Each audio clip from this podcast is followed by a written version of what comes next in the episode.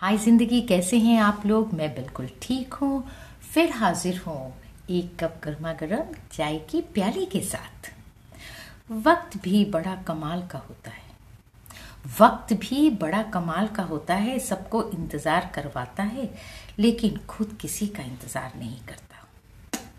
सच है ना?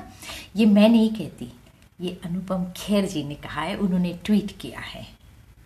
Beautiful tweet anyway anyway, खुश रहिए हमेशा। खुशियाँ बांटिए हमेशा। अपना ख्याल रखिए अपनों का ख्याल रखिए।